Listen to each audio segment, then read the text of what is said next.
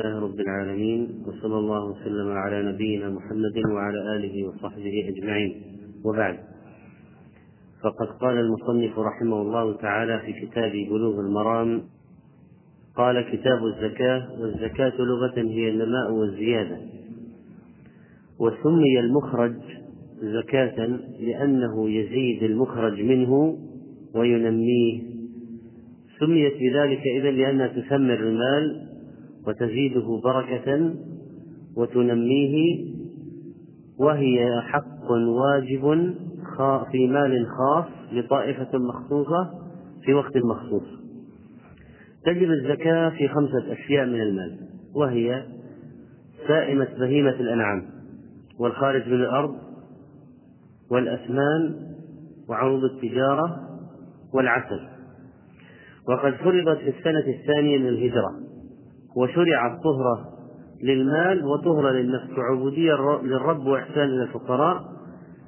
ولو أن الزكاة طبقت بشكل صحيح لاغتنى المسلمون. لاغتنى المسلمون. ولما بقي فيهم فقير.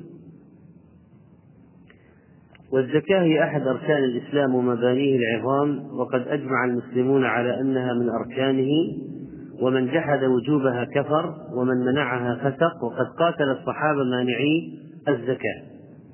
واستحلوا دماءهم وأموالهم لأنهم منعوا شعيرة عظيمة من شعائر الإسلام.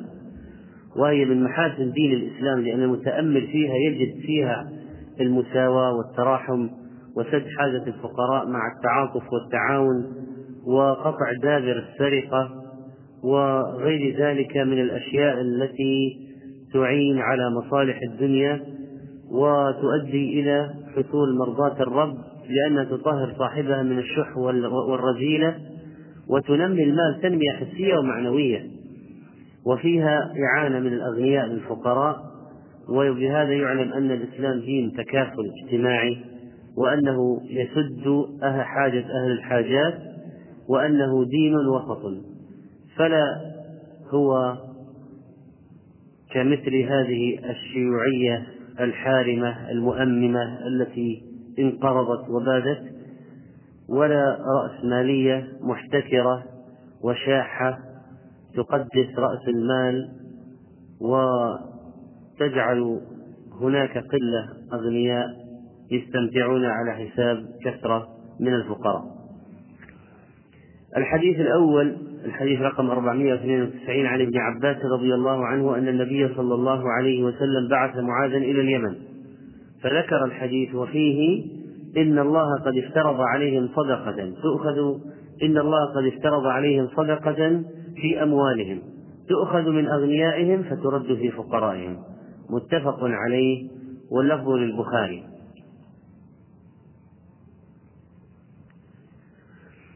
بعث النبي صلى الله عليه وسلم معاذ بن جبل رضي الله عنه قبل السنة العاشرة من الهجرة إلى بلاد اليمن وكان عليه الصلاة والسلام يثق فيه جدا ويحبه جدا وكان عالما فاضلا يكون أمام العلماء برمية يوم القيامة من تفوقه وعلو كعبه ومنزلته وهو أفقه هذه الأمة بالحلال والحرام كما أخبر النبي صلى الله عليه وسلم. أرسله إلى اليمن داعيا ومفتيا وقاضيا وواليا عليهم. ولم يزل هناك حتى قدم في خلافة أبي بكر الصديق رضي الله عنه رجع إلى المدينة. أرسله قال إن الله قد أن يخبرهم أن الله قد افترض عليهم. ومعنى افترض أي أوجب والصدقة المقصودة في الحديث هي الزكاة. كما قال تعالى إنما الصدقات للفقراء والمقصود أنها الزكاة فتطلق إذن الصدقة على الزكاة كما أن تطلق على الصدقة المستحبة غير الواجبة. وقوله تؤخذ من أغنيائهم فترد في فقرائهم مع هذا الفعل مبني للمجهول. تؤخذ وكذلك ترد. هذا الحديث العظيم فيه فوائد جليلة وكثيرة جدا. ومن ذلك تعليم النبي صلى الله عليه وسلم للدعاة. أن يبدأوا بالأسس العظام والمباني الهامة للدين.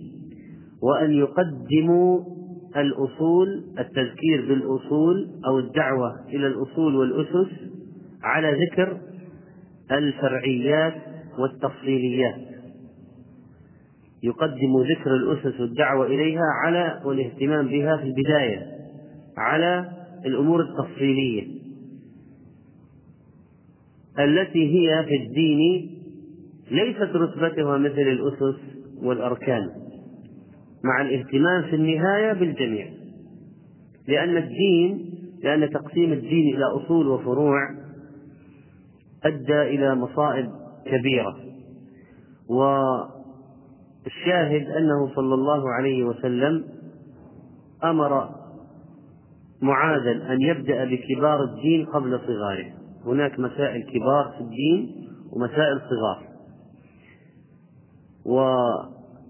والكبار أولها شهادة أن لا إله إلا الله وأن محمد رسول الله. ثم الترتيب المذكور في هذا الحديث. فإذا الأولويات في الدعوة تتعلم من حديث معاذ. أولا التوحيد ثم الصلاة ثم الزكاة. صدق في أموالهم تجب وليس في الذمم ولذلك تؤخذ الزكاة من أموال غير المكلفين من الصغار والمجانين. فالزكاة تجب في الأموال وليس في الذمم ولذلك تستحق في أموال الصغار والمجانين لكن أهل العلم قالوا إن لها تعلق بالذمة ليست في الذمة لكن لها تعلق بالذمة. فلو تلفت بعد وجوبها لم تسقط يعني تبقى دينا على الإنسان في ذمته. وكذلك لو أخرجت من غير عين المال ولكن من نوعه أجزاء. فلو أن شخصا مثلا عنده مئة ألف درهم في مكان وفي مكان آخر عنده ألفين وخمسمائة درهم فأخرج تلك الألفين وخمسمائة زكاة عن المئة ألف. لكان ذلك مجزيا. لكان ذلك مجزيا.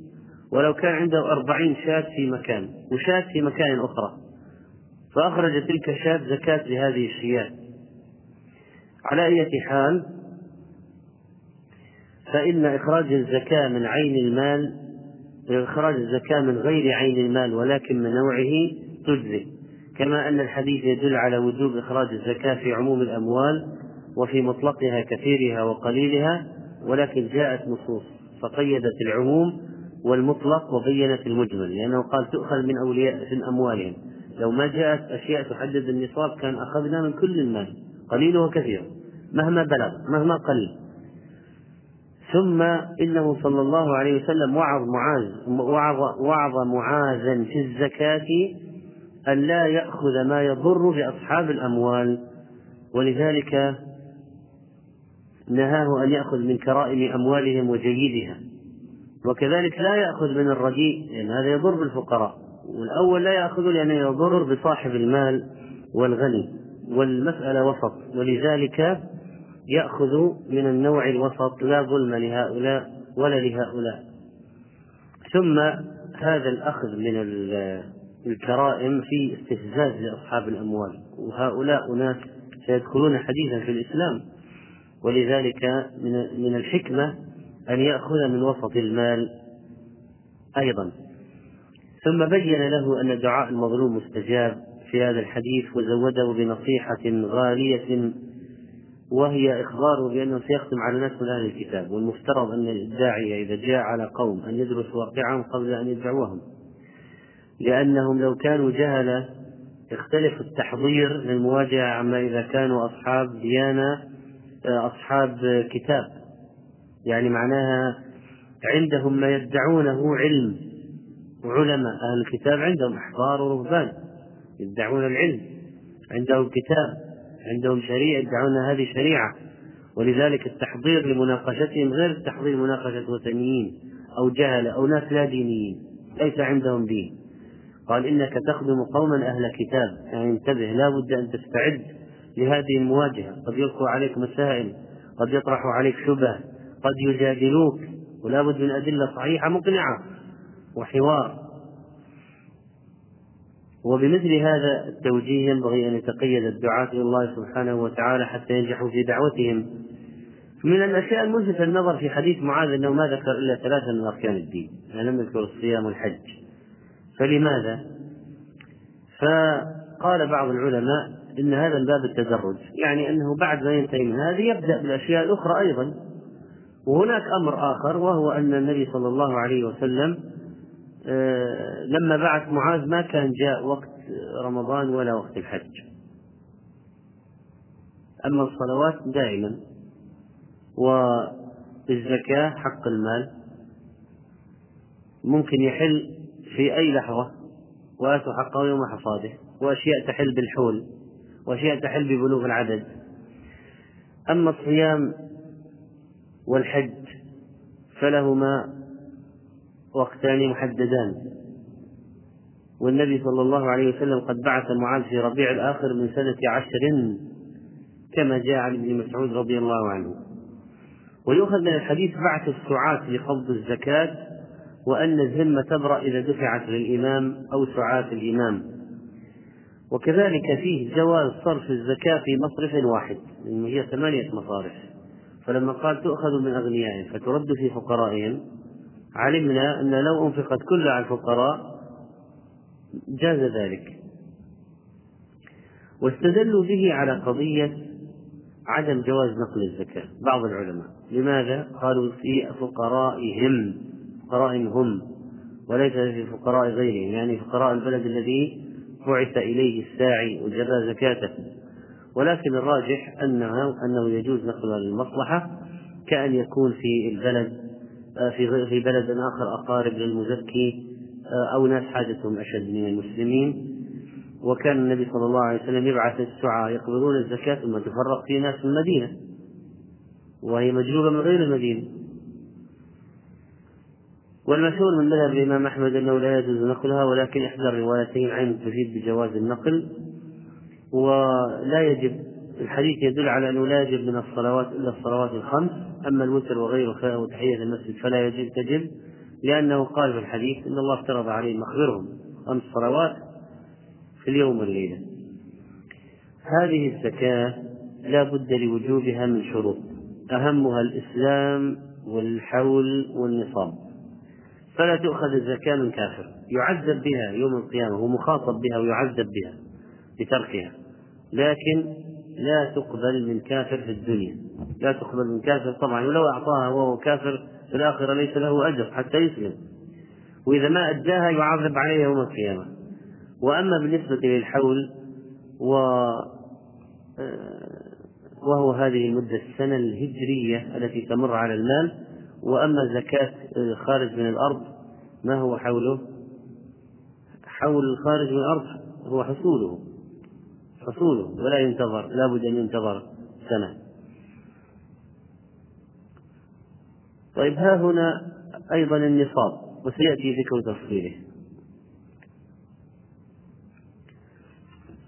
ماذا بالنسبة للدين؟ الأموال التي عند الإنسان في التي للإنسان في ذمم الآخرين. الدين يمنع وجوب الزكاة في الأموال الباطنة التي لا ترى. مخفية في الصناديق في الأحراز في حسابات البنوك.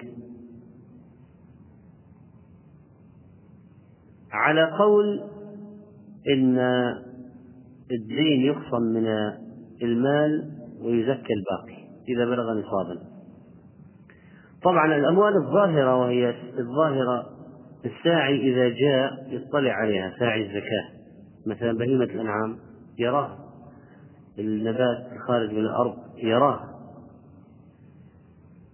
فلذلك الدين لا يمنع وجوب الزكاة فيها. لأن النبي صلى الله عليه وسلم بعث السعاة ولم يستفصل. يعني ما قال للساعي اذهب.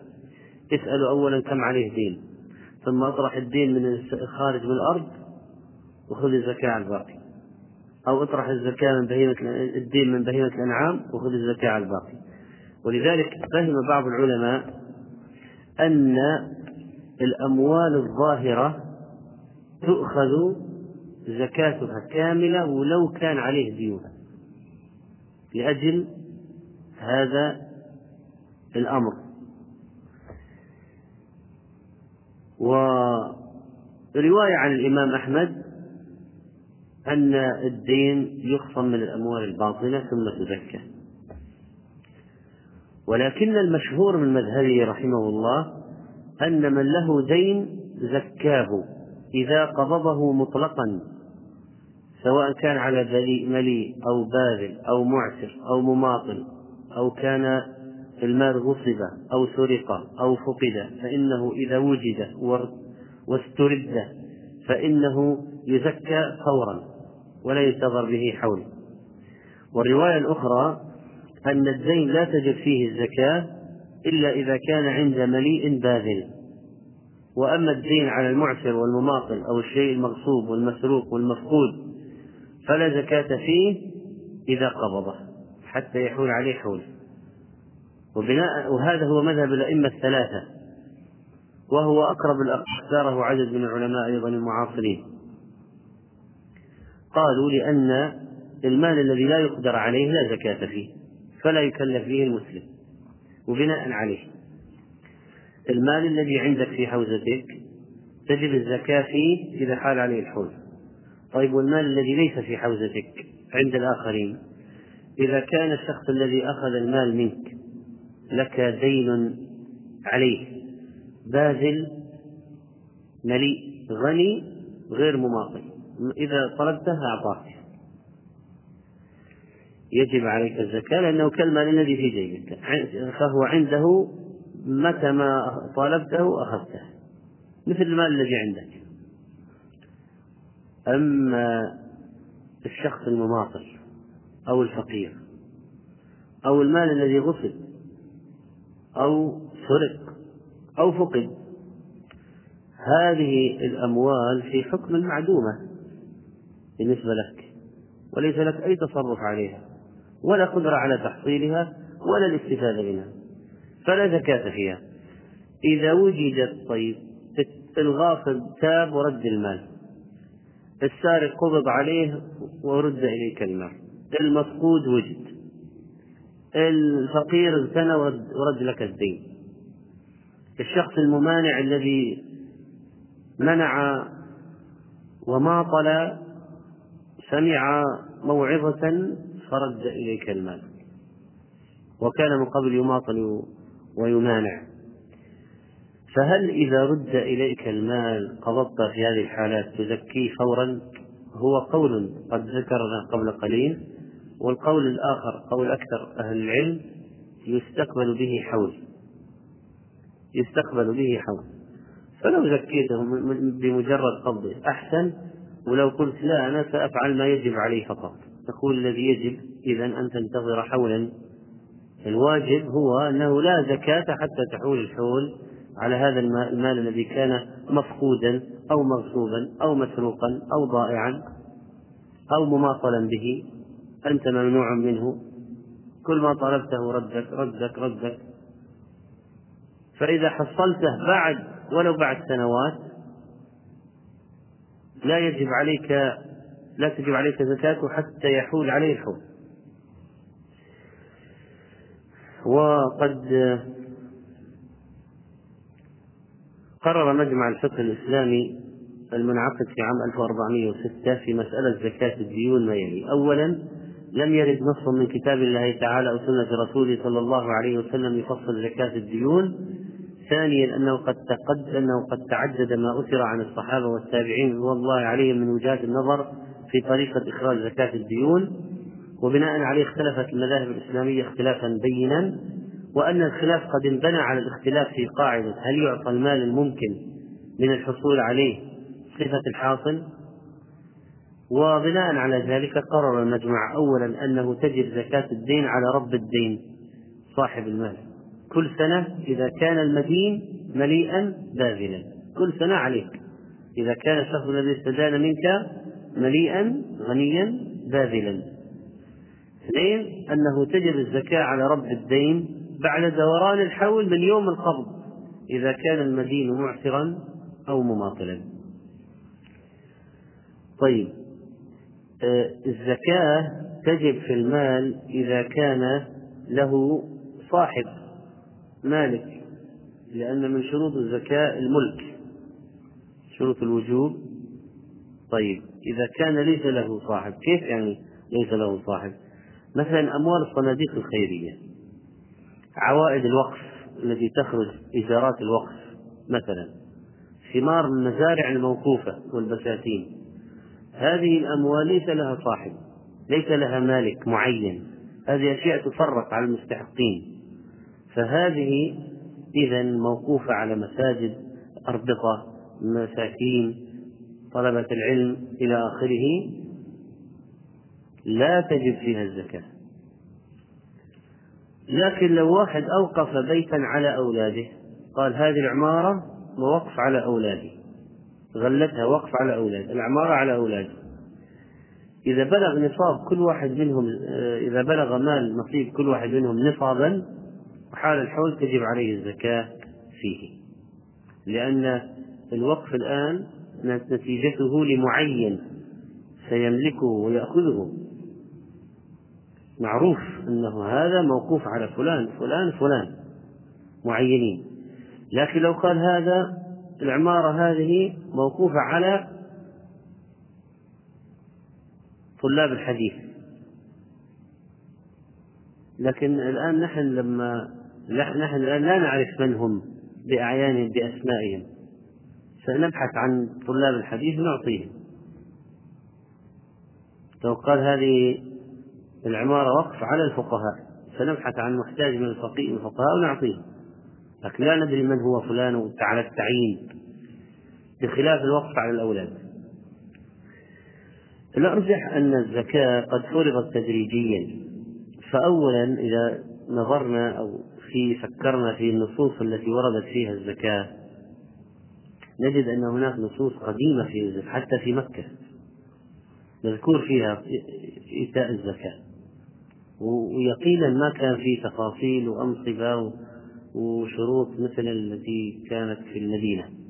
إذا نستنتج بأن أنه كان هناك طور من الأطوار. كانت الزكاة عملية مأمور بها فقط. بدون تحديد ولا تفصيل. بالإعطاء والإطعام والإحسان. هذا قبل الهجرة. لأن الله قال في سورة في سور مكية وفي أموالهم حق للسائل والمحروم. سورة فصلت الذين لا يأتون لما زم الذين لا يؤتون الزكاة. في المدثر ولم نكن نطعم المسكين. في السنة الثانية للهجرة بينت أحكام الزكاة تفصيلية على أنواع الأموال المزكاة وقدر النصاب والمخرج منه في السنة التاسعة للهجرة لما دخل الناس في دين الله أفواجا وتوسعت دائرة الإسلام بعث النبي صلى الله عليه وسلم السعاة بعث النبي صلى الله عليه وسلم السعاة على القبائل والأحياء الذين دخلوا في دين الله وأطراف الجزيرة لجباية الزكاة. من الملاحظات أيضا أن الزكاة لا تجب في الأشياء المعدة للاستعمال غير النامية. فمثلا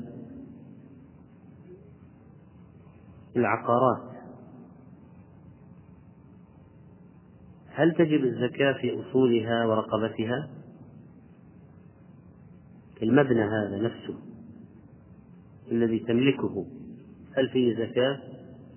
لا الأساس الذي لديك ليس فيه زكاة دواب سيارات للاستعمال ليس للبيع للاستعمال ليس فيه زكاة كل ما يستعمله الإنسان من أثاثه وفرشه ومراكبه وبيوته وملابسه ليس فيها زكاة إلا الذهب والفضة على الراجح وبناء عليه فإن العقارات ليس فيها زكاة إلا إذا أعدت للبيع. طيب إذا أعدت للتأجير؟ الزكاة في الإيجار إذا حال عليه الحول. فالعقار المعد للسكنى من أموال القنية لا تجب فيه الزكاة إطلاقا لا في رقبته لا في رقبته ولا في غيره لأنه معد للسكنى. ولا يقال له آه، قدر الأجرة وطلع الزكاة على الأجرة. يقول أنا ساكن أنا ساكن أنا ما أجرت أحد. ثانيا العقار المعد للتجارة من عروض التجارة فتجب الزكاة في رقبته يعني في قيمة أصله وتقدر القيمة عند مضي الحول. كم قيمة الأرض هذه تسوى؟ وهذه تختلف باختلاف السنين. قد تختلف باختلاف السنين. ثالثا العقار المعد للإيجار تجب الزكاة في الأجرة فقط وليس في أصل البناية ليس في قيمة الأصل وإنما في الأجرة. ورابعا إن المقدار في الأجرة الذي يجب إخراجه ربع العشر إلحاقا له بالنقدين.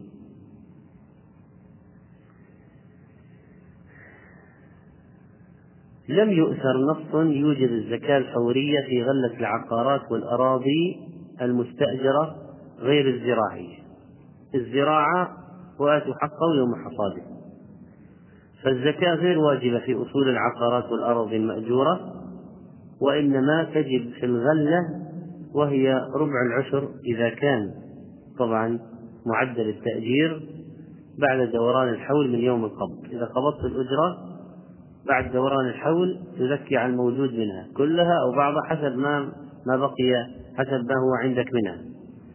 بعض أهل العلم يرى بأن هذه المؤجرات فيها الزكاة من يوم قبض الأجرة من يوم قبض الأجرة ويقسم المال إلى مال مستفاد بمثل التركة والهبة. نعم. لا زكاة فيه حتى يحول الحول. ومال مستفاد من مثل التأجير. تجب الزكاة فيه من يوم استلامه. وهذا رأي شيخ الإسلام ابن تيمية رحمه الله. لكن جمهور العلماء يقولون حتى المستلم من التأجير لا زكاة فيه إذا استلمته حتى يحول الحول ويجوز توظيف أموال الزكاة ويجوز وهل يجوز توظيف أموال الزكاة؟ هذه المسألة فيها خطورة لأن الاستثمار فيها ممكن يعرضها لماذا؟ للضياع والفقد. للضياع والفقد. لكن بعض العلماء المعاصرين اجتهدوا أن مثلا بدل ما نعطي المال للفقير نضعه له أسهم في مشروع استثماري يدير دخلا سنويا مثلا فيستفيد من الدخل هذا. يقول هو المال لك ما استثمرنا لغيرك. لا نعطي لا لسنا نمنعك منه. ولكن نقول هذا المال حولناه إلى أسهم استثمارية تأخذ أنت عائدها. ولكن الخشية من ماذا؟ في هذا القول. القول هذا ماذا يخشى منه؟ أنه يضارب بالمال ويضيع المال وبالتالي ما يستفيد الفقير لا من الأصل ولا من الأرباح. وبناء عليه فإن الأسلم والأحوط أن يسلم للفقير. تؤخذ من أغنيائهم فترد في فقرائهم. وعن أنس أن أبا بكر الصديق رضي الله عنه كتب له هذه فريضة الصدقة التي فرضها رسول الله صلى الله عليه وسلم. الفريضة يعني مفروضة ما أوجبه الله وفرضه على عباده. والمقصود بها فريضة الزكاة التي فرضها رسول الله صلى الله عليه وسلم على المسلمين. والتي أمر الله بها رسوله. في كل أربع وعشرين من الإبل فما دونها الغنم. يعني زكاة الإبل تخرج غنم. كيف؟ قال في كل خمس شاة. فإذا بلغت يعني الإبل خمسا وعشرين إلى خمس وثلاثين ففيها بنت مخاض أنثى. ما ما هي بنت المخاض؟ الماخض هي الحامل التي جنت ولادتها. فبنت المخاض طبعا انتقلنا الآن من إخراج الزكاة زكاة الإبل من الغنم إلى الإبل نفسها. لأن أول ما تكون خمس عشر عشرين في كل خمس شاة. طيب. إذا صارت خمسة وعشرين إلى خمسة وثلاثين قال ففيها بنت مخاض يعني من الإبل. وهي النوق التي أتمت السنة الأولى ودخلت في الثانية. سميت بذلك بنت مخاض وقلنا الماخض هي الحامل لأن أمها غالبا قد حملت. يعني إذا صار عمر الناق صار عمرها سنة معناها أمها غالبا غالبا حملت. ولذلك تسمى بنت مخاض. بنت مخاض. فإن لم تكن فابن لبون ذكر. وابن اللبون ما أتم سنتين. سمي بذلك لأن أمه ذات لبن بعد وضع حملها. فإذا بلغت ستا وثلاثين إلى خمس وأربعين ففيها بنت لبون أنثى فإذا بلغت ستا وأربعين إلى ستين ففيها حقة طروقة الجمل. الحقة استكملت السنة الثالثة ودخلت في الرابعة سميت بذلك لاستحقاقها أن يحمل عليها الفحل وأن يطرقها وأن يأتيها طروقة الجمل مطروقة الجمل. والطروق هو أن يأتي أصل الطرق أن يأتي رجل أهله ليلا وفي هذه الحالة طروقة الجمل يعني سنها ممكن الجمل الفحل يطرقها. ممكن يأتيها لتحمل. ولذلك سميت طروقة الفحل. والجمل. وإن كانت ما طرقت يعني سنها يتحمل الطرق من الجمل وإن كانت لم تطرق. قال فإذا بلغت ستة وأربعين إلى ستين ففيها حقة طروقة الجمل. فإذا بلغت واحدة وستين إلى خمس وسبعين ففيها جزعة ما هي الجزعة؟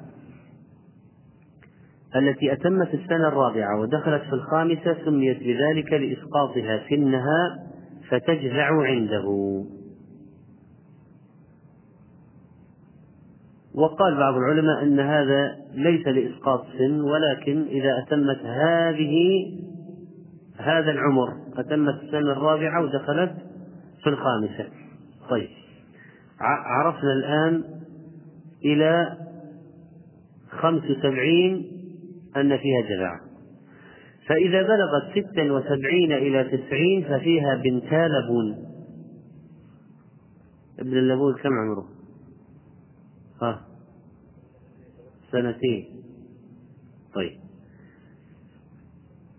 فإذا بلغت إحدى وتسعين إلى عشرين ومائة ففيها حقتان طروقتا الجمل. ففيها حقتان طروقتا الجمل. وكم سن الحقة؟ ثلاث كملت ثلاث. فإذا زادت على عشرين ومائة ففي كل أربعين بنت لبون وفي كل خمسين شقة. هذه قاعدة. الإبل إذا كثرت بعد ذلك زادت على مئة وعشرين نجري فيها قاعدة. كل أربعين بنت لبون كل خمسين حقة ومن لم يكن معه إلا أربع من الإبل فليس فيها صدقة. الأربعة ما فيها زكاة. إلا أن يشاء ربها صاحبها. وفي صدقة الغنم. انتقل الآن إلى زكاة الغنم. فإذا زادت على عشرين ومائة إلى مئتين ففيها شاتان. من, مية من, من واحد إلى مية وعشرين. من واحد إلى أربعين إلى أربعين ما فيها شيء. واحد إلى تسعة وثلاثين تسعة وثلاثين ما فيها شيء. طيب أربعين كم فيها؟ شاة واحدة. خمسين. شاة سبعين مئة مئة وعشرين كلها فيها شاة واحدة. هذا نصاب طويل. فإذا زادت على عشرين ومائة إلى مئتين ففيها شاتان. سبحان الله انظر كيف أن الزكاة ما فيها ظلم. ما فيها إجحاف يعني. ما فيها إجحاف يعني إلى 120 وهو يطلع شاة واحدة ومن 120 إلى 200 فيها شاتان. طبعا هنا قل قل العدد الذي بين النصابين. من أول كان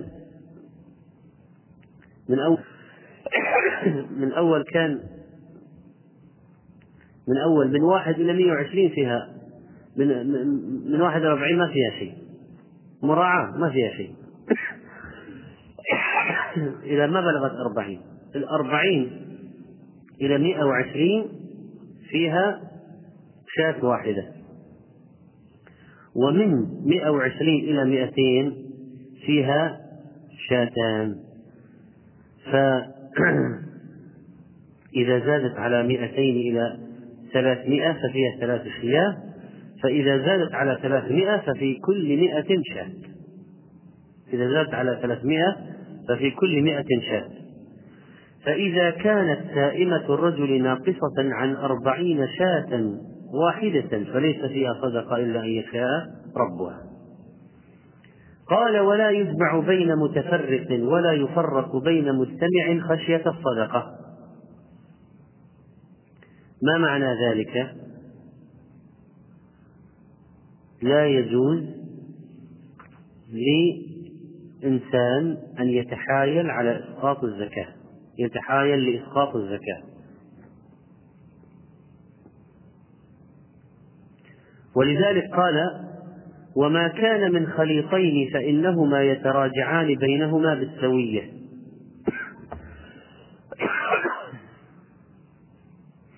طيب.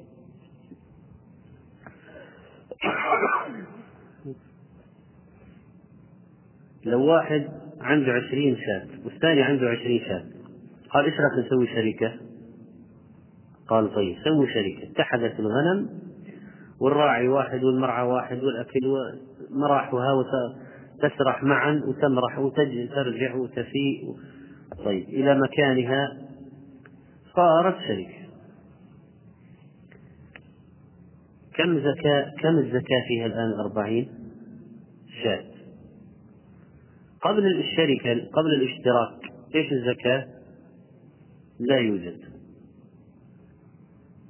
لما جاء الساعي ليستلم يحسب ويستلم الزكاة قال خذ غنمك وآخذ غنمي. إذا انتهت جولة الساعي رجعنا مرة ثانية للاشتراك. هذا فرق بين مجتمعين خشية الصدقة. أحيانا يصير العكس. يجمع بين متفرقين خشية الصدقة. كيف ذلك؟ كيف يكون الجمع بين الشياه فيه تضييع للزكاة؟ الحين نحن أعطينا مثال أن التفريق أدى إلى إسقاط إلى التهرب من إسقاط الزكاة. نريد مثال على أن التجميع يؤدي إلى تضييع الزكاة. التجميع. لو واحد عنده أربعين واحد عنده أربعين. ماذا يجب عليهما قبل الاشتراك؟ شاتان واحدة على هذا وواحدة على هذا.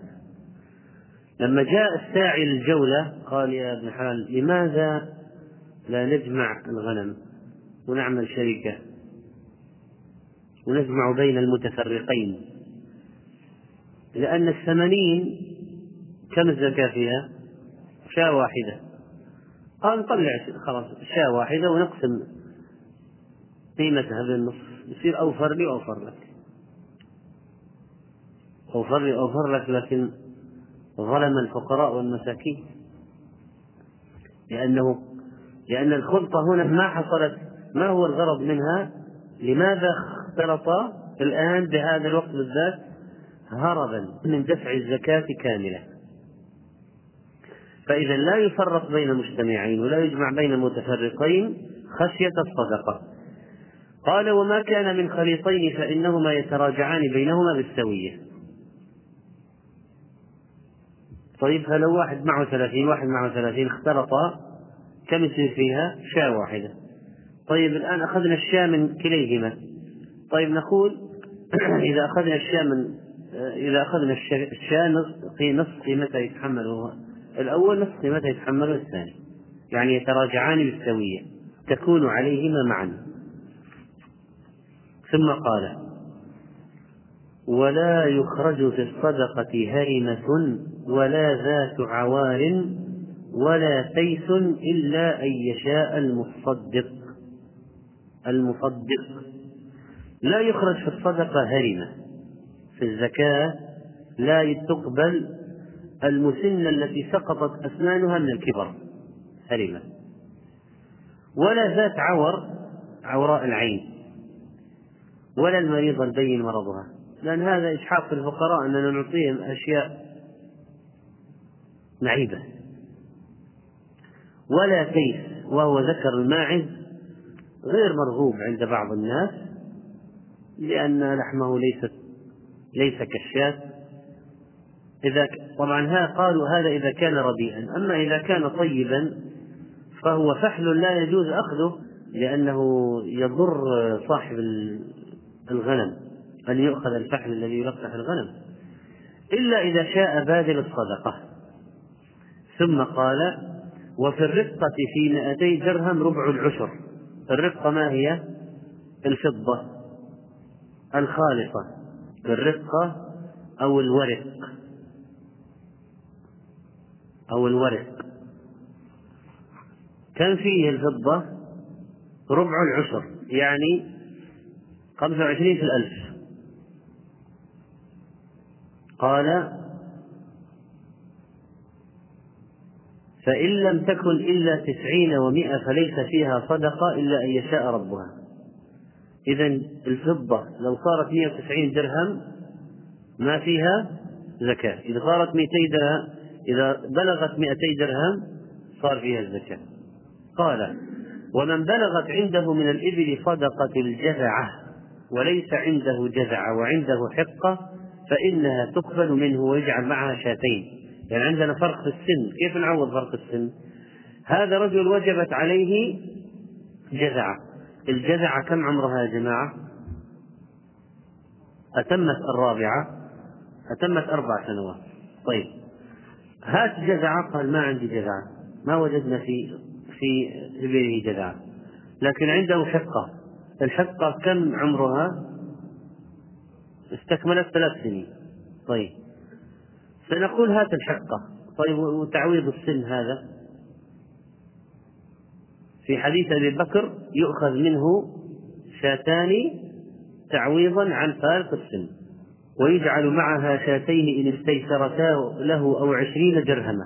فإذا ما وجدنا شاة شاتين نأخذ عشرين درهم. من بلغت عنده صدقة الحقة وليست عنده الحقة وعنده الجذعة يعني العكس عنده واحدة أكبر.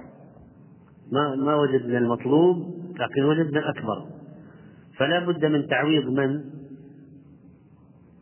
صاحب المال.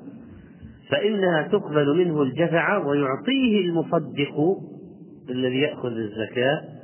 يعطيه ماذا؟ عشرين درهما أو شاتين الحديث رواه البخاري. الدرهم بالإسلامي من ناحية الوزن لو واحد قال الآن الدراهم ما ما تستعمل دراهم الآن. نريد بالغرامات. درهم الإسلامي وزنه 2.975 غرام. 2.975 غرام. يعني تقريبا كم؟ ثلاث غرامات. هذا الدرهم. فإذا تبغى تحسب إذا تبغى تحسب 200 درهم بالغرامات. حتى نعرف نقول لفلان من الناس إذا عندك وزن كذا فضة بلغت فقد وجبت الزكاة عليك لأنك ملكت نصابا. فكم نصاب الفضة؟ 200 ضرب ثلاثة تقريبا 600 تقريبا ولا هي أقل بقليل 500 وكم؟ و95 590 آه هذا نصاب الفضة هذا نصاب الفضة. من بلغ عنده نصاب الفضة هذا فأكثر تجب عليه الزكاة. وعن معاذ بن جبل رضي الله عنه أن النبي صلى الله عليه وسلم بعثه إلى اليمن أي الآن نحن في الحديث الماضي ذكر الزكاة ماذا؟ الغنم والإبل والفضة ماذا بقي من الزكاة بينة الأنعام؟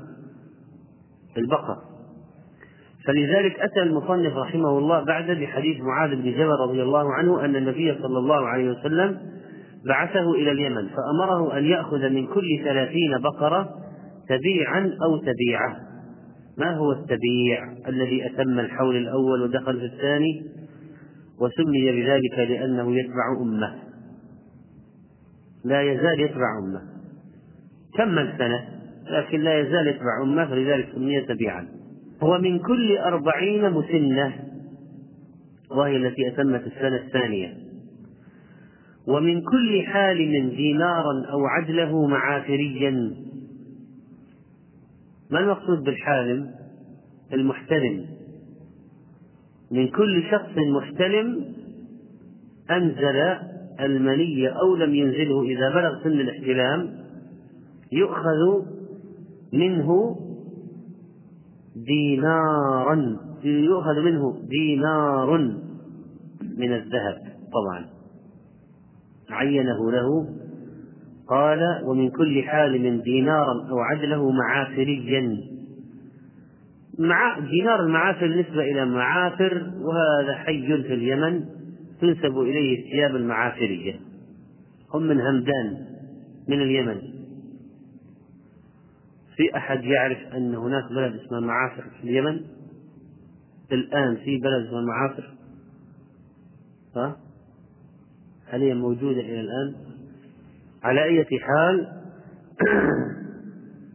قال خذ منه دينارا معافريا على من يؤخذ هذا؟ على من؟ الذمي اليهودي والنصراني الذي يعيش في كنف الدولة الإسلامية لقاء حمايته تؤخذ الجزية وهذا دافع لهم كبير الإسلام طيب كيف الجزية؟ كم الجزية؟ على كل واحد بالغ وصل سن الاحتلال دينار. فليس فيه الإرهاق الذي يدعيه هؤلاء المستشرقون الظلمة الذين يدرسون التاريخ يزعمون أنهم يدرسون التاريخ الإسلامي فيقال لهم أنتم تأخذون الضرائب على الأجانب لديكم في بلادكم. وعلى أهل البلاد الضعاف أخذ الدولة الإسلامية تأخذ دينار على البالغ دينار. من الذهب. دينارا معافريا الأحاديث السابقة بينت نصاب زكاة السائمة. أخرج أبو بكر رضي الله عنه خطابا مختوما بخصم النبي صلى الله عليه وسلم ولما أرسل أنس عاملا على صدقات البحرين أعطاه ذلك الخطاب وكان فيه مكتوبا الأنصبة المحددة هذه وقد عمل به بحضرة الصحابة ولم يخالفه أحد فهو حجة. وفيه بيان فروض زكاة السائمة. طيب السائمة ما هي؟ التي تسوم. ترعى في المباح الكلى. الحول أو أكثر الحول؟ وتتخذ للدر والنسل. طيب. لو كان الزكاة لو كان الغنم التي عنده هو يعلفها لا زكاة فيها. لو قال أنا أعرفها يعني بعض أشهر السنة وتأكل من الكلأ بعض أشهر السنة فنقول العبرة بما غلب. فإذا كانت أكثر أشهر السنة أنت تعرفها ما تأكل من من المباح الكلأ إلا قليل. لا زكاة فيها. إذا كانت متخذة عندك للدر والنسل لك أنت استعمالك أنت وضيوفك وأهلك أو كانت مثلا البقر للحرث مستعملة فهذه لا زكاة فيها. لكن لو كانت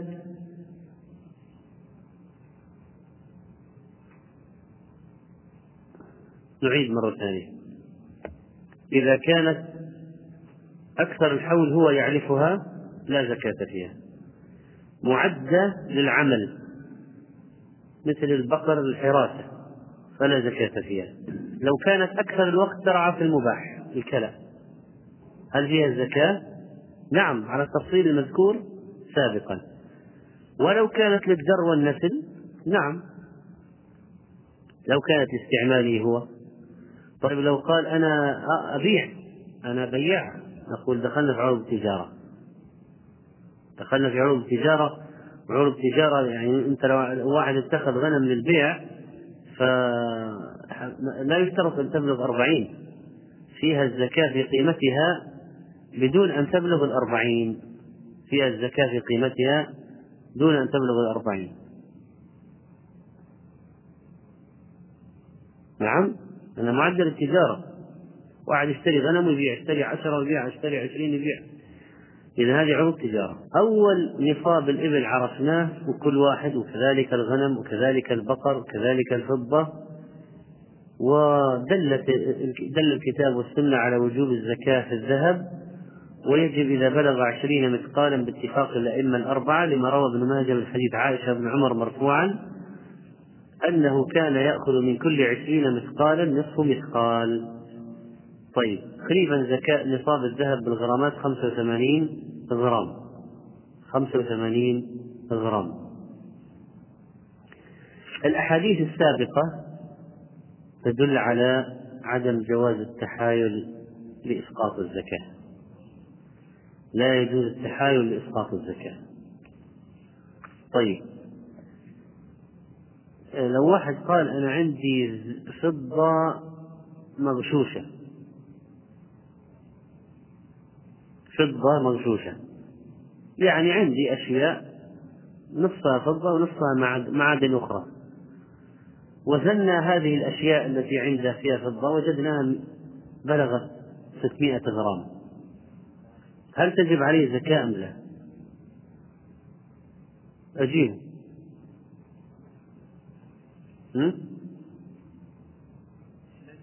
لماذا؟ لأن الزكاة تجب في الفضة الخالصة إذا بلغت النصاب. يعني النصاب من الفضة الخالصة. النصاب هذا 200 درهم 595 غرام من الفضة الخالصة. فإذا كان لما خمنا كم الفضة في هذه الأشياء فاتضح أنها 300 غرام والباقي معادن أخرى فنقول إذا لا تجب عليك زكاة الفضة في هذه الحالة. طيب الآن الناس يأخذون رواتب أكثر الناس لهم رواتب ماذا نفعل بزكاة الرواتب؟ نقول أريح طريقة أنك إذا حال الحول مرة السنة الهجرية تنظر كم عندك في الحساب وتخرج على 1025 ولا تفكر بالزكاة الواجبة عليك تحسبها إلا في السنة التي بعدها.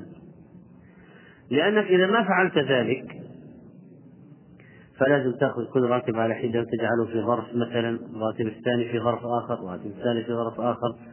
ثم ما أنفقته من الراتب الأول كم بقي الراتب الأول كم بقي هل بلغ النصاب؟ ثم حال الحول. إذا حال الحول على الراتب الأول كم بقي من الراتب الأول؟ ثم إذا حال الحول على الراتب الثاني كم بقي من الراتب الثاني؟ ثم وهذه قضية يعني ضبطها صعب. لذلك إذا مرت سنة أخرج على اللي مر عليه حول واللي ما مر عليه حول. والذي ما مر عليه لن تخرج عليه إلى السنة التي بعدها. فإذا أنت بالحقيقة عجلت زكاة بعض الأموال بس. وأخرجت أشياء زكاة أشياء ربما كنت ستنفقها.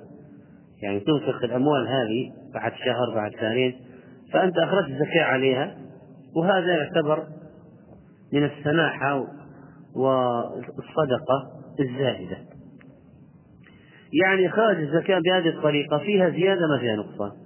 بس. وهي من جهة الراحة طبعا أكثر راحة بكثير. طيب الناس الآن عندهم أسهم. ماذا يفعلون؟ أقول الأسهم الأسهم. إذا كانت أسهم في شركات مالية شركات مالية.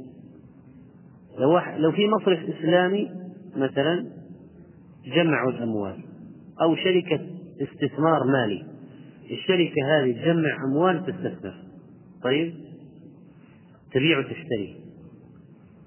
هذه الأسهم هذه ما هو مقابلها؟ أموال. تجب الزكاة في قيمة الأسهم عند حلول الحول. فيها وفي الأرباح. فيها وفي الأرباح. لو كانت الأسهم في مصانع ما هو مقابلها؟ مقابل الأسهم؟ مباني سيارات آلات معدات. هذا مقابل الأسهم. هذا النوع من الأسهم ليس فيه زكاة لأنه مثل البيت الذي عندك إلا إذا أعدت الأسهم للبيع. قال واحد أنا بتاجر بأسهم أشتري أسهم مصانع وأتاجر فيها. نقول خلاص صارت عروض تجارة. لكن لو ما نوى قال لا أنا لا أتخذها للبيع أنا أتخذها فقط أخذ الأرباح فقط. وليست أسهما مالية. أسهم في مباني مصانع. في عمارة عماير مؤجرة. فنقول الزكاة في أي شيء إذا إذا أنت ما تبغى تتاجر في الأسهم. فالزكاة في الأرباح. فالزكاة في الأرباح. طيب لو الشركة أخرجت الزكاة بطريق شرعي كفى ذلك عن أصحاب الأسهم. خلاص. لكن في ملاحظة. أن كثيرا من الشركات تخرج الزكاة على القيمة الدفترية للسهم وليس على القيمة الحالية للسهم. انتبهوا هذه ملاحظة مهمة. الشركات تخرج الزكاة على القيمة الدفترية للسهم. لا تذهب الشركات إلى السوق وترى كم سعر السهم اليوم وتطلع عليه. لا. تنظر القيمة الدفترية وتطلع عليها. ويمكن القيمة السوقية أكبر بكثير. فهم إذا أخرجوا عن القيمة الدفترية مثلا 100 ريال للسهم والآن السهم صار 600 إذا ماذا عليك أنت يا صاحب السهم؟ عند إخراج الزكاة أن تخرج الزكاة على الخمسمائة الفرق. طيب الأسهم هذه التي في الشركة في بعضها أسهم خيرية. في بعضها أسهم أوقاف. في بعضها أسهم غير المسلمين. في بعضها أسهم لبيت مال المسلمين. فنقول هذه تطرح قبل إخراج الزكاة. هذه تطرح قبل إخراج الزكاة. فأسهم إذا كانت لبيت المال وأسهم الكفار وأسهم الأموال الخيرية التي ليس لها صاحب مثل ما قلنا سابقا أسهم خيرية أسهم الوقف مثلا هذه تطرح قبل إخراج الزكاة الزكاة على الباقي. إذا لم تزكي الشركة الأسهم لأي سبب من الأسباب فالواجب على كل مساهم أن يخرج زكاته بنفسه مثل الأسهم العالمية هذه الشركات ما تطلع العالمية ما تطلع زكاة طلع ضرائب. لا تخرج زكاته. فكل واحد يخرج زكاته بنفسه هذا بالنسبة لزكاة الأسهم. وسنأتي بمشيئة الله على بقية الموضوع في الدرس القادم. والله تعالى أعلم. يقول السؤال ما حكم من شهد أن لا إله إلا الله وأقام الصلاة ولم يؤتي الزكاة ولم يرضى بذلك؟ وإذا مات هل يصلى عليه؟ الجواب الزكاة ركن من أركان الإسلام فمن تركها جحدا لوجوبها يبين له حكمها فإن أصر كفر ولا يصلى عليه ولا يسهل في مقابر المسلمين. أما إن كان تركها بخلا وهو يؤمن بوجوبها فهو عاص معصية كبيرة وفاسق بذلك ولكن لا يكفر يغسل ويصلى عليه إذا مات على هذه الحال وأمره إلى الله يوم القيامة. هذه فتاوى اللجنة الدائمة للإفتاء.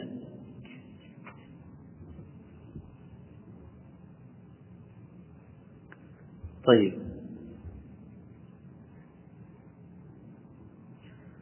احتجت مالا وكان لي حصالة أضع فيها صدقاتي. هل يجوز لي الأخذ منها؟ إذا كان الوعاء لك أنت. الوعاء لك أنت. فيجوز أن تأخذ منه. وإذا كان الوعاء للفقير أو مندوب وكيل الفقير. أعطاك الوعاء. الوعاء للفقير فجعلت فيه فلا تخرج منه شيئا. إما إذا كان الصندوق لك أنت قلت هذه أموال ناوي أتصدق بها فهي لك حتى تعطيها للفقير أو وكيل الفقير. إذا أعطيتها للفقير أو وكيل الفقير خلاص انتقلت ملكيتها منك ولا يجوز لك أن تأخذ منها شيئا.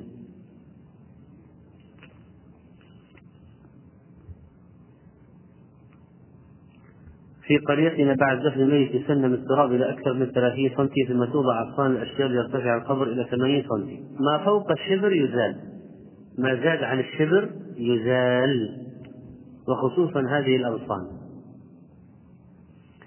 هل يشرع التكبير عند الحريق؟ ورد حديث لكنه ضعيف. ورد حديث في التكبير على الحريق لكنه ضعيف. وبعضهم قال هو مجرب. يعني إذا إذا كبر فلا بأس.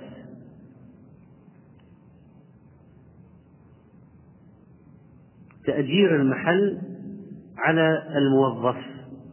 التأجير إذا استوفى الشروط الشرعية فهو جائز. أن يؤجره شيئا مباحا بأجرة معلومة. يقول أيهما أفضل إعطاء الزكاة لأقارب عاصين يشربون الدخان ولا يعلم حالهم بالنسبة للصلاة أو إعطاؤها للمسلمين فقراء غير ذوي القربى. طبعا ذوي القربى هناك مصلحة في إعطائهم وهي القرابة. لكن إذا كانوا يستعينون بها على شراء محرم أو كانوا لا يصلون فلا يجوز إعطاؤهم حتى لو كانوا أقرباء. وتعطى لمستحقين آخرين من المسلمين. فالعملية موازنة لكن أيضا لابد أن تستوفي الشروط الشرعية في المعطى أن يكون مسلما في غير طبعا المؤلفة قلوبهم. عندما نقوم بدعوة النصارى إلى الإسلام يطلبون منا نسخة من القرآن. كما تعلمون بأن ترجمة القرآن الإنجليزية يوجد فيها القرآن العربي. هل يحل لنا إهداؤهم نسخة من القرآن الكريم؟ الكافر لا يعطى له المصحف بالعربي لأن حكم المصحف ينطبق عليه. كذلك لو كان التفسير لو كان القرآن موجودا آه، فيه والتفسير حاشية. هناك حاشية قليلة بلغة أخرى أو باللغة العربية فلا زال مصحفا. لم ينتقل إلى كون كتاب تفسير. الأعم الأغلب الآيات القرآن. إذا لا زال مصحفا ينطبق عليه حكم المصحف. فيبحث له عن يبحث له عن آه، ترجمة بدون مصحف. ترجمة بدون مصحف. يوجد هناك في مواقع الإنترنت أشياء ليس لها حكم المصحف.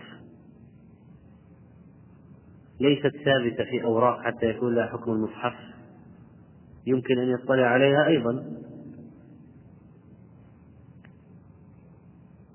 صلاة امرأة شرعت في صلاة امرأة شرعت في صلاة وطرق أولادها الصغار الباب فتحركت عشر خطوات تقريبا لفتح الباب دون أن تتحول عن القبلة وأثناء الحركة انكشف جزء من القدم. يجوز للمصلي أن يتقدم خطوات أو يذهب يمينا أو شمالا لفتح الباب دون أن يتغير اتجاهه عن القبلة. وقد ورد ذلك في السنة بشرط أن لا تكون المسافة كبيرة ولا يحدث انحراف عن القبلة والانكشاف في القدم الذي حصل هنا من غير قصد ثم عاد الستر مرة أخرى لا يبطل الصلاة لا يبطل.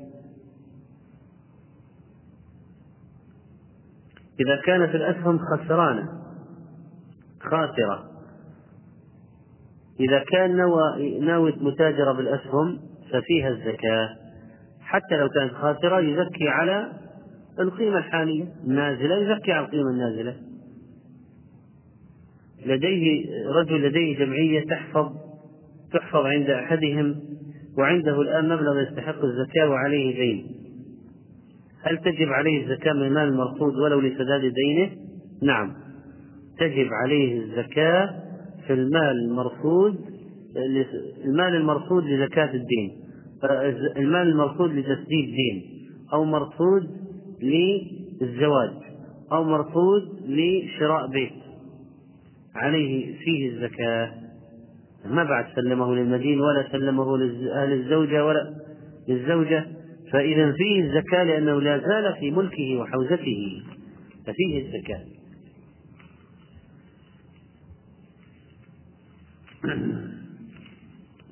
هل يجمع بين الذهب والفضة إذا لم تبلغ نصابا إلا بالجمع؟ مسألة تكميل النصابين فيها خلاف بين العلماء، قال بعضهم بأن كل نصاب يكمل أن الناقص من النصاب هذا يكمله الناقص من النصاب الآخر، إذا بلغ نصاب أحدهما تجب الزكاة، وهذا أحوط. الرجل الذي أقيم عليه حد القتل هل يصلى هل يغسل يصلى عليه؟ إذا كان مسلما فإنه يغسل ويصلى عليه. كما جاء أنه صلى على ماعز رضي الله عنه. عنده أرض عرضها للبيع بمبلغ معين مرت سنوات ولم تشترى بهذا المبلغ. هل يزكيها؟ نعم. على كل سنة بحسب القيمة التي تقدر لها في كل سنة.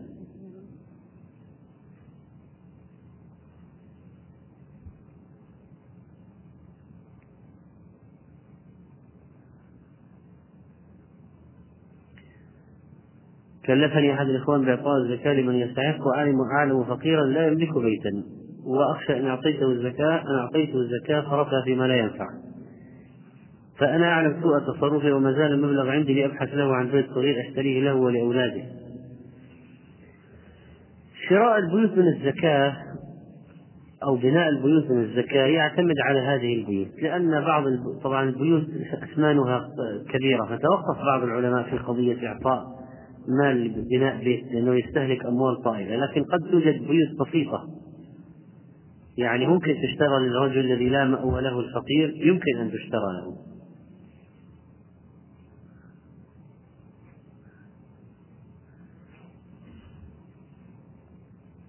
طيب. ما حكم من كان يملك نصاب الزكاة من مال ولكن عليه دين؟ ما دام ما سدد الدين عليه أن يخرج الزكاة على ما عنده. هل على الذهب الأبيض زكاة؟ يعتمد على تعريف الذهب الأبيض. إذا قلنا الذهب الأبيض هذا هو البلاتين فالبلاتين ليس فيه زكاة إلا إذا عد للبيع. ولو قالوا الذهب الأبيض هو سبيكة مخلوطة من الذهب والفضة تخلط ففيها الزكاة إذا بلغت النصاب. هذا سؤال باللغة الإنجليزية What about the newspaper sometimes have Quran if the Quran written there is in Arabic language then you should uh, you have to burn it and bury it in a clean uh, piece of land. If the if the, the translation is there in, in, in non-Arabic language, then you can, you can, uh, if you throw the paper, it, there is no hukum the same as the Quran for this newspaper. فبالنسبة للأشياء المكتوبة بغير اللغة العربية هذه ترجمة للقرآن وليست قرآنا فليس لها حكم المصحف ليس لها حكم المصحف يعني يجوز مسها بغير طهارة يجوز مسها بغير طهارة so you can touch the newspaper if there is translation or Quran mixed with the other words because uh, it is not a Quran وأيضا بالنسبة للآيات إذا كانت مخلوطة بغيرها من الكلام فإنه ليس لها حكم المصحف وإنما لها حكم مثل التفسير. يجوز مس التفسير بغير طهارة إذا كان تفسيرا. أما إذا كان كما قلنا قرآن وحوله شرح مفردات معنى إجمالي لكن هو المصحف كامل موجود. والحاشية هذه أقل من المصحف. إذا يعامل على أنه مصحف قرآن لا لا يمس بغير طهارة. لا يمس بغير طهارة. هذا والله أعلم وصلى الله على نبينا محمد.